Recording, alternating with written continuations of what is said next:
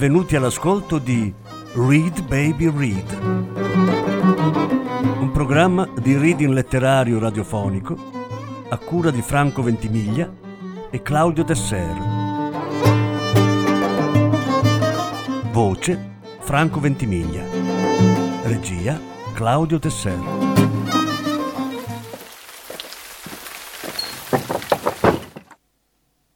Massimo Carlotto la pista di campagna. Lettura in quattro parti. Terza parte.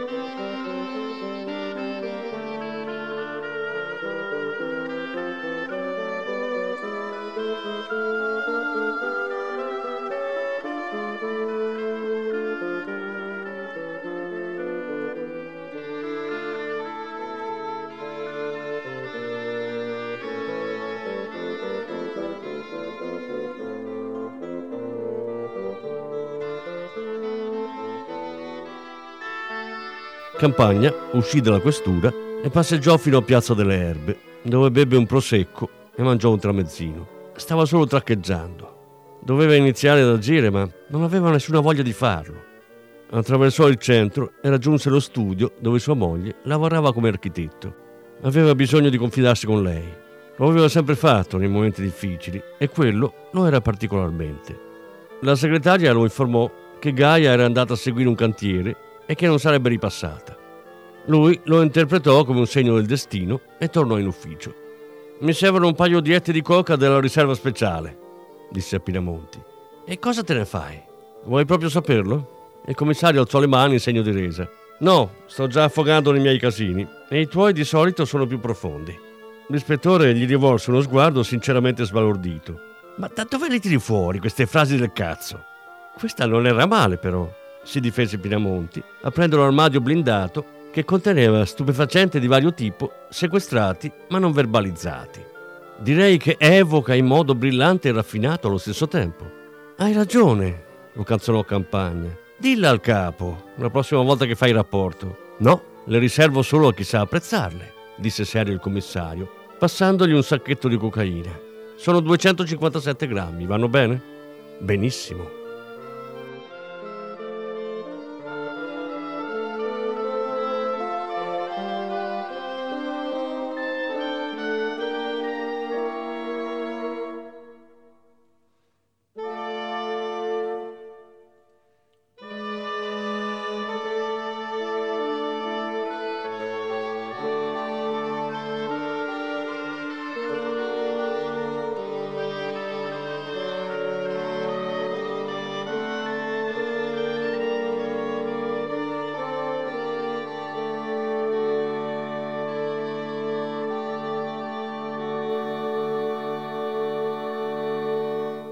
Una ventina di minuti più tardi, Campagna suonò il campanello di un appartamento in un condominio popolare costruito negli anni 60, brutto come gli altri cinque che sorgevano intorno. Allora la campagna era a un passo, ora c'erano villette a schiera che assediavano le palazzine in una massa confusa.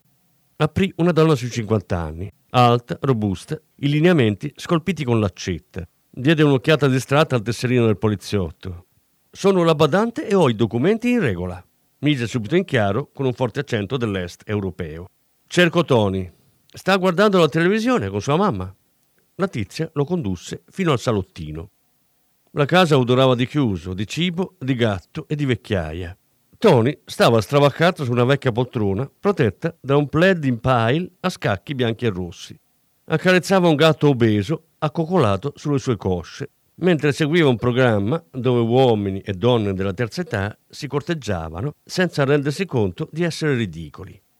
L'anziana madre stava su una sedia a rotelle.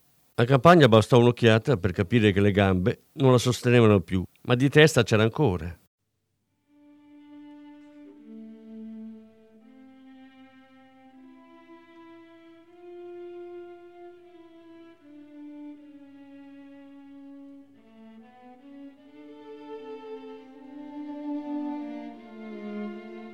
Chi è lei? domandò in puro dialetto padovano. È un poliziotto, rispose pronta la badante. Tony non si era ancora degnato di alzarsi. Aveva riconosciuto nel poliziotto l'amico di Pizzo e poi, nel suo nuovo ruolo di informatore di Floriani, credeva di non avere nulla da temere. Buongiorno, salutò educatamente l'ispettore prima di rivolgersi all'uomo. Vieni con me, ti devo parlare. Lo spacciatore depose a terra il gatto con delicatezza e si alzò. Va bene, disse tranquillo. Mi metto il giubbotto e ti seguo. Cosa ha combinato questa volta? chiese la madre. Non glielo posso dire, signora, rispose l'ispettore. Ancora storie di uomini, vero? insistette la donna con astio. Perché lo sa anche lei che Tony è omosessuale, ma non di quelli che lo infilano nel culo degli altri uomini. Lui è come una femmina. Non si mette la gonna solo perché è brutto come il peccato. Smettila, mamma, si ribellò il figlio stancamente. Deve sapere, caro signore, che mio marito è morto di crepacuore per colpa sua. Continuò imperterrita la signora Ceccato senza nemmeno prendere fiato. È figlio unico e quindi mi ha lasciato senza nipoti. Ma eravamo operai tutti e due e più di uno non potevamo permettercene. Perché quando sono rimasta gravida il padrone mi ha licenziata e ho dovuto trovarmi un nuovo lavoro a 10 km da casa e d'inverno in bicicletta mi venivano i geloni. Eh, sono affari vostri, signora, non mi interessano. Cercò di zittire la campagna, ma la donna era un fiume in piena. Aveva una vita di merda da scaricare addosso al prossimo. Pago le tasse e sto governo di farabutti mi sta derubando. Bisogna che lei mi ascolti perché il suo stipendio lo pago anch'io, lo sa? Un'altra volta farfugliò il poliziotto spingendo fuori dalla stanza lo spacciatore. Non per farmi i cazzi tuoi, ma perché continui a stare da mammina visto che ti tratta così? chiese. Tony aveva occhi di un azzurro slavato piantati in un faccione tondo che sovrastava un corpo flaccido, sovrappeso. Si guardò le punte delle scarpe e non rispose. L'ispettore si chiese come mai Pizzo avesse arruolato nella banda la persona meno adatta per dedicarsi al crimine. Forse lo aveva preso con sé per continuare a proteggerlo anche quando non poteva più farlo come sindacalista. Ora invece toccava a lui rovinarlo per sempre, sbattendolo in galera. Ma non poteva fare diversamente, se voleva guadagnare tempo su Floriani. Dove andiamo? chiese Tony una volta saliti in macchina. In questura. Sei in arresto. Ceccato diventò bianco come un lenzuolo. E per cosa? Non ho fatto niente. Campagna tirò fuori il sacchetto con la coca dalla tasca del giubbotto. Detenzione a fine di spaccio di grammi 2,57 di cocaina pura all'87%. Ma non è mica mia, piagnucolò l'uomo. Adesso sì, te l'ho appena trovata nella tasca del giubbotto, disse Campagna, tirando fuori le manette.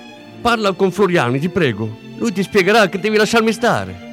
Il poliziotto respirò a fondo per trovare la forza di infierire su quel poveraccio. Gli piantò la pistola nella guancia e avvicinò la bocca al suo orecchio. Devi smettere di parlare con il mio collega, altrimenti farò girare la voce in carcere che sei un infame e su per il culo non ti infileranno solo cazzi, ma le gambe dei tavoli.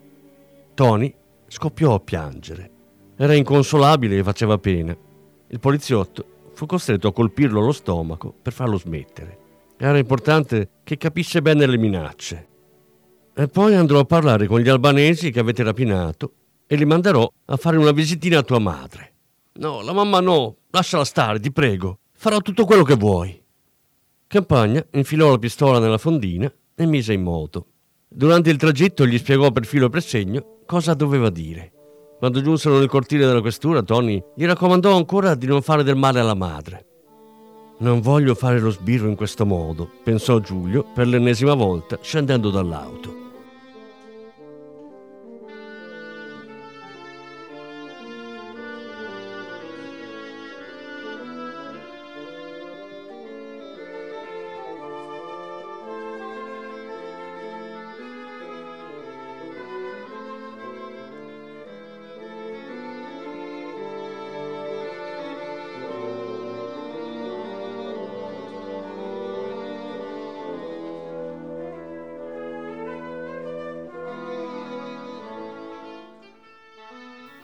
Quando Floriani venne a sapere dell'arresto di Ceccato, si scagliò come una furia contro Campagna.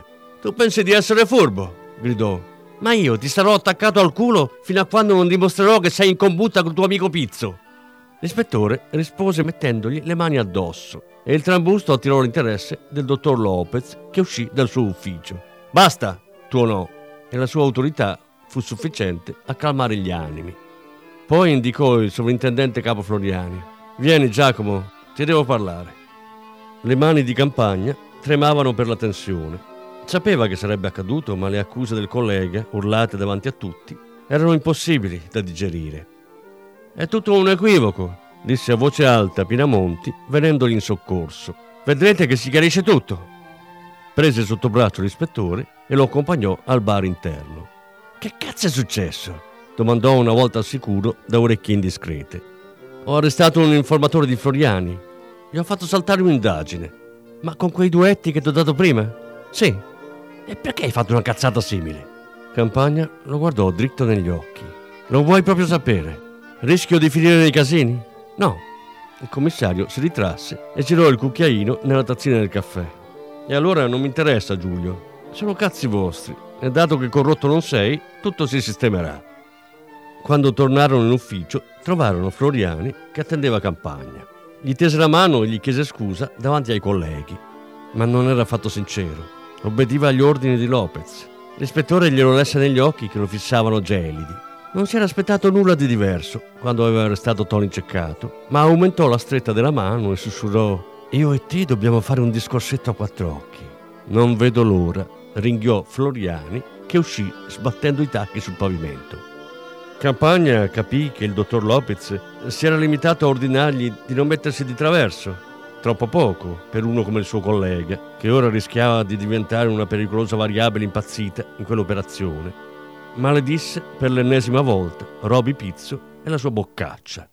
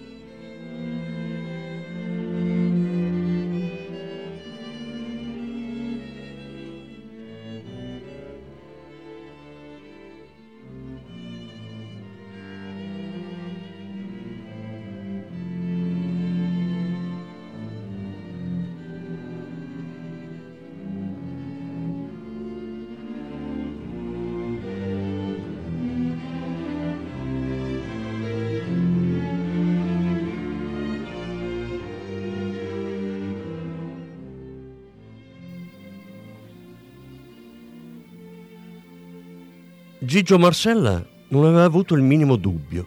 Lisa Guolo non si perdeva mai uno show delle Ubi Dolls. Campagna aveva seguito un paio di concerti di quelle quattro indiavolate musiciste che avevano venduto l'anima a Rockabilly e le aveva apprezzate al punto da acquistarne l'ultimo CD, che gli era stato immediatamente shippato da Ilaria.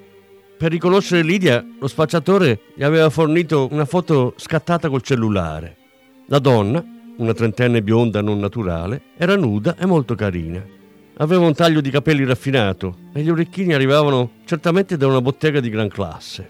Non sembrava avere nulla in comune con Gigio, che era un omaccione peloso e dagli lineamenti tipici della campagna veneta. Quella sera il gruppo si esibiva in una birreria in provincia di Rovigo. L'ispettore fece il suo ingresso nel momento in cui le Ubi Dolls attaccavano Stupid Cupid, un vecchio brano che cantava Connie Francis e che a sua madre piaceva tanto. Ordinò una birra media e si avvicinò al palco. Si ricordava che la chitarrista che si faceva chiamare Jackie Kalashnikov era carina oltre che brava. Ascoltò volentieri Daddy Sang Bass in un arrangiamento molto diverso da quello di Johnny Cash e poi iniziò a dare la caccia a Lidia Guolo. La trovò seduta insieme a un'amica, bevevano bourbon con ghiaccio e da avere fame non si perdevano una nota. Campagna aveva bisogno di avvicinarla mentre era sola e si rassegnò ad aspettare. Dopo un po' l'amica si alzò e si diresse al bagno. Il poliziotto lesto si sedette al suo tavolo. È occupato, disse la donna senza degnarlo di uno sguardo. Lo so, la tua amica è andata a incipriarsi il naso. Scommetto che non l'hai accompagnata per non farvi fregare il tavolo, ma non vedi l'ora di andare a sniffarti una bella riga di coca. Smamma, testa di cazzo! Il poliziotto esibì il tesserino con discrezione e la donna impallidì, quel tanto da far capire che nella sua borsetta firmata c'era abbastanza cocaina da finire nei guai. Spacci o ti accontenti di sniffare? incalzò Campagna. Una riga ogni tanto, balbettò messa alle strette. Non spaccio, glielo giuro. Non ne hai bisogno, visto che tuo marito ne trasporta tonnellate con la sua bella barchetta del cazzo. Lidia Guolo scosse la testa. No, non è vero, Luca è solo uno skipper. Lo abbiamo appena arrestato, mentì l'ispettore. Non è possibile, è in Croazia a trovare il padre. La polizia croata ce lo ha consegnato al confine, disse Campagna alzandosi. Vieni, ti porto in questura per una deposizione. Ma la mia amica resta qui a godersi il concerto. La donna annichilita dalla notizia, si fece condurre tranquillamente nel parcheggio deserto, dove Campagna la manettò e le sequestrò il cellulare prima di aprire il baule della macchina e infilarla dentro. Lidia Guolo non ebbe neppure la forza di chiamare aiuto.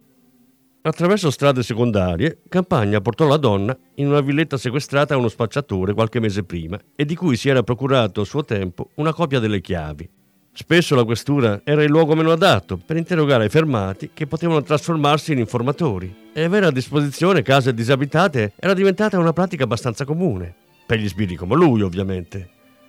Nascose la macchina nel garage che aveva un accesso diretto in cucina. Fece scendere la donna che ancora sotto shock era incapace di reagire. Le tosse le manette e la fece accomodare su una delle poltrone del salotto. Chiama il tuo Luca, ordinò restituendole il cellulare. E cosa gli dico? Gli racconti quello che ti è successo e poi me lo passi. La donna annui, ma nel momento stesso in cui sentì la voce del marito, scoppiò a piangere senza riuscire a spiccicare una sola parola. Il poliziotto sospirò e le strappò di mano il telefonino. Lidia, Lidia, cos'è successo? gridava il marito. È in mano mia, annunciò l'ispettore. E tu chi cazzo sei? Fammi parlare con tuo padre. Ti ho chiesto chi cazzo sei. Uno che ha in mano tua moglie e che vuole parlare con tuo padre e non con te che sei solo un'insignificante testa di cazzo. Il cellulare passò di mano. Sono Alessandro De Simone. Voce profonda, autorevole. L'ispettore l'aveva impressa a fuoco nella memoria, come tutti gli altri fallimenti della sua vita e della sua carriera. Sono Campagna, ti ricordi di me? E come non potrei, visto che mi trovo qui anche per colpa tua.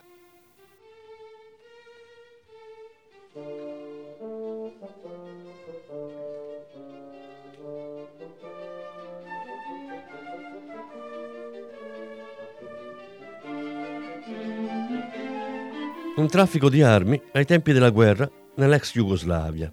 De Simone e la mafia del Brenta rifornivano i croati di armi pesanti attraverso un veronese che lavorava per i servizi segreti tedeschi. Un complicato scambio di favori che rendeva un sacco di quattrini.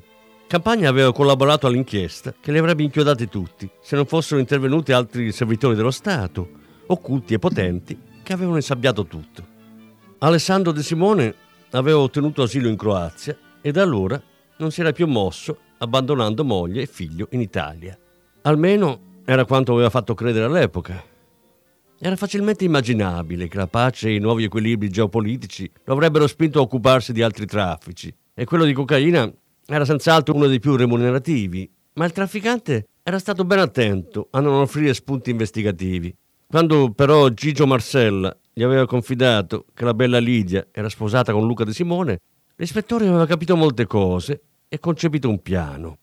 Ho in mano tua nuora, disse Campagna. L'hai arrestata? No. E che ci vuoi fare? Mi serve per fottere tuo figlio. E anche te, ovviamente, rispose il poliziotto. Se parla. Campagna scoppiò in una fragorosa risata. Va a letto con uno di una banda concorrente e gli ha raccontato un casino di cose che ha saputo da Luca. Ti sei messo in affari con una manica di idioti. Udì distintamente il rumore dello schiaffo che De Simone aveva appena tirato al figlio e le proteste piagnucolose di quest'ultimo. Cosa vuoi? chiese il trafficante. Questa volta non ci sono i ragazzi dei servizi a salvarti il culo. Rischi l'estradizione, caro mio. Ti ho chiesto cosa cazzo vuoi, gridò De Simone. Tinko Boef. Il trafficante rimase in silenzio. Campagna ne approfittò per calare un altro asso. Ormai ho ricostruito l'organigramma e Lidia è una testimone credibile. Boef non sarà affatto contento che un affare da 2000 kg al mese sia saltato per colpa di tuo figlio, perché è esattamente questo che gli farò sapere domani stesso. Non penserai che voglio parlare al telefono di questa faccenda? Certo che no. Mandami tuo figlio così ci accomodiamo di persona. Come faccio a fidarmi, sbirro? Dormici su e domattina mi dai una risposta. spense il cellulare e guardò Lidia che lo fissava con gli occhi sbarrati. Era terrorizzata. Mi ammazzerà, sussurrò. Tuo suocero? Sì. La prese per un braccio e la fece sedere al tavolo dove il precedente inquilino cenava con la famiglia. Le mise davanti un blocco di fogli e una penna. Adesso scrivi, ordinò. Che cosa? Le risposte alle mie domande.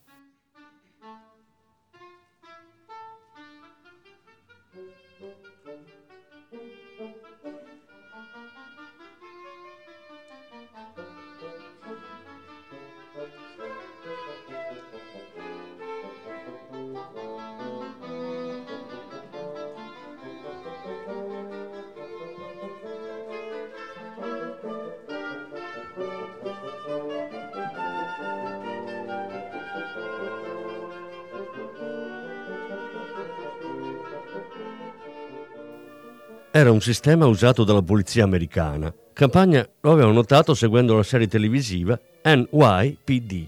Ai fermati veniva sempre chiesto di scrivere la loro deposizione. Una volta vergate di proprio pugno erano più difficili da smentire. E lui, in quel momento, aveva bisogno di confessioni da esibire al momento giusto. Magari avrebbe omesso che la testa era stata sequestrata e interrogata in un luogo segreto. Tre ore più tardi, l'ispettore era esterrefatto. Lidia Guolo sapeva un sacco di cose, addirittura troppe, per averle apprese dal marito, e aveva reso una confessione piena e utile oltre ogni aspettativa. A Gigio aveva raccontato solo una minima parte. A Campagna aveva confidato che si era innamorata e che aveva sventolato sotto il naso dell'amante il piano di una rapina che non aveva alcuna possibilità di successo, per timore che lui non la ritenesse più degna di interesse. Ma come fa a piacerti uno come Marcella? Non è una fichetta come Luca. Non ritieni abbastanza uomo tuo marito? Lo è solo nella sua barca. Nella vita di tutti i giorni è di una noia mortale. Ora comunque il tuo matrimonio è finito, disse Campagna. E adesso che ci penso, anche la storia con Gigio. E perché? Stiamo bene insieme. Ma lui non ti vuole più. E come lo sai? Io ho ordinato io. Bastardo, singhiozzò. È per il bene di entrambi. State per imboccare strade che vi separeranno per sempre. Rinchiuse la donna in cantina e tornò in città con la sua confessione nella tasca interna della giacca. Quando gli accese il cellulare, trovò una marea di messaggi e telefonate di Gaia. La chiamò. Sono le quattro del mattino, gridò isterica la moglie. Vuoi farmi morire di paura? Scusa, Gaia, sono nel bel mezzo di un'operazione e mi sono dimenticato di avvertirti. E quando torni? Non lo so, appena posso. Non ti sei preso nemmeno uno spazzolino. Non ho avuto il tempo. Vaffanculo, Giulio, vaffanculo, sbottò Gaia. Tutti gli altri tuoi colleghi avvertono sempre la moglie. Tu sei l'unico che se ne dimentica. È questo il tuo interesse per la famiglia? Gli sbatté il telefono in faccia. In campagna si sfogò prendendo cazzotti il volante. Si diede del coglione fino a quando non si fermò in un bar che restava aperto tutta la notte e mangiò un panino. Alle 5 in punto chiamò il commissario Pinamonti. Non potevi lasciarmi dormire un altro paio d'ore? Devo parlare subito con Floriani. E allora chiamalo. Non mi risponderebbe, Damiano. Parlaci tu, per favore. D'accordo. Il tempo di due sigarette e il cellulare iniziò a squillare. Sono il sovrintendente capo Floriani. Ti devo incontrare. Dove sei? Padova Sud. Ci vediamo tra mezz'ora, alla prima area di servizio dell'autostrada per Bologna. L'ispettore arrivò per primo e beve due caffè. Si era reso conto allora che non dormiva da un bel po' e la stanchezza cominciava a offuscargli la mente. Comprò un pacchetto di sigarette e si mise in bella vista. Floriani arrivò a bordo di una macchina piuttosto pacchiana, ma perfettamente adatta al personaggio che interpretava. Campagna aprì la portiera e salì. Per prima cosa gli porse la confessione di Lidia Guolo. Ti devo delle spiegazioni, ma prima voglio che tu lega questi fogli. Floriani si mise comodo e inforcò un paio di occhialini pieghevoli. Tu vuoi che vada dal giudice con questo materiale e metta in piedi un'operazione ufficiale, vero? domandò alla fine della lettura. Sì, mentre tu Vado a caccia di Boef. Perché? Mi ha ammazzato un amico. Mentì. Floriani spazzò l'aria con un gesto della mano. E dai, campagna. Lo so bene che il collega ammazzato da Boef non era amico tuo. E cosa cambia? Alzò le spalle. Nulla. Ma non prendermi per un coglione. E adesso spiegami i tuoi rapporti con la banda di Pizzo. Campagna fu onesto e gli raccontò tutto. Non me la sento di lasciarli andare disse chiaro e tondo Floriani. Io li sbatto in galera. Magari alleggerendo un po' la loro posizione, propose l'ispettore. D'accordo, in fondo hai ragione quando dici che sono solo degli sfigati, ma spacciare cocaina è sempre comunque un reato. Quindi ci stai? Sì. Allora ti consegno Lidia Guolo e decidi tu cosa farne. Floriani batté la mano sui fogli. Di certo lo strizzo per bene. Questa è una confessione troppo particolareggiata per credere che lei abbia raccolto solo le confidenze del marito. Campagna sorrise. L'Aguolo è un membro attivo della banda, non ho il minimo dubbio. Sta recitando il ruolo della fessacchiotta, vendendo gli altri per salvarsi il culo. E di fatto, alla fine, ci riuscirà. Ma non capisco perché si sia legata a uno come Gigio Marcella. Probabilmente lo voleva convincere a fare qualcosa per lei. Eliminare il marito e fottersi un intero carico. Come moglie aveva accesso alla barca in qualsiasi momento. In questo modo avrebbe potuto sganciarsi dall'influenza del suocero. Ma io ieri, una sputtanata, e De Simone è uno con la memoria lunga. Ormai Lidia Guolo è destinata al servizio protezione testimoni, se vuole salvare la pelle. A proposito, sono convinto che ci siamo chiariti, Giacomo.